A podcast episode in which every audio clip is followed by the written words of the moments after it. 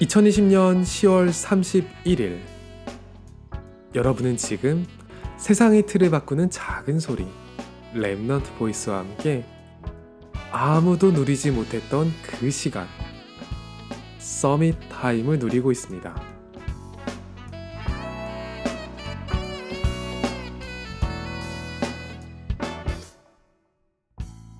고등학교 다닐 때 친구 하나가 저한테 수학 문제 하나를 가르쳐 줄 수 있냐고 가지고 왔어요.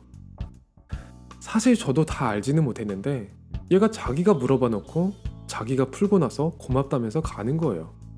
그리고 엄청 큰 목소리로 얘기했어요. 야, 램디 수학 완전 잘 가르쳐! 이거는 제 자랑이 아니에요.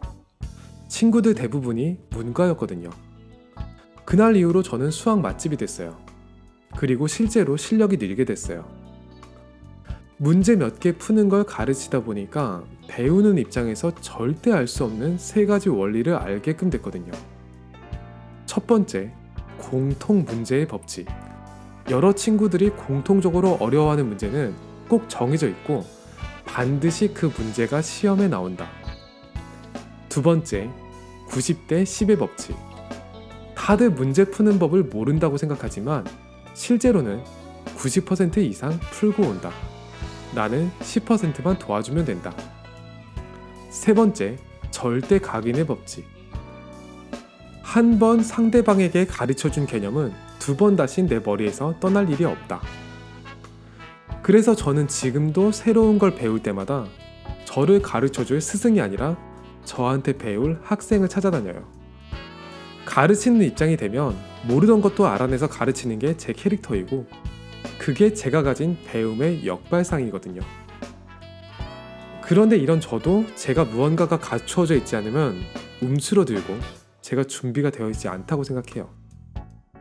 대표적으로 237개 나라를 살릴 성전 운동을 하라고 할 때 말은 맞는데 거기서 내가 뭘 할 수 있지 싶거든요. 저는 아직까지 배울 게 많고 준비할 것도 많을 것 같은데 하나님은 현장으로 나가서 말씀 운동을 하라고 하세요. 어, 나잘 못하는데 하고 생각하다가 고등학교 때 제가 미리 깨달았던 세 가지 가르침의 법칙을 다시 떠올리게 되었어요. 제가 의지할 사람을 찾는 게 아니라 저를 영적으로 의지할 수밖에 없는 제자가 있겠죠. 그러면 복음 맛집이 되는 거죠. 오늘이 여러분에게 최고의 Summit Time이 되기를 소원합니다.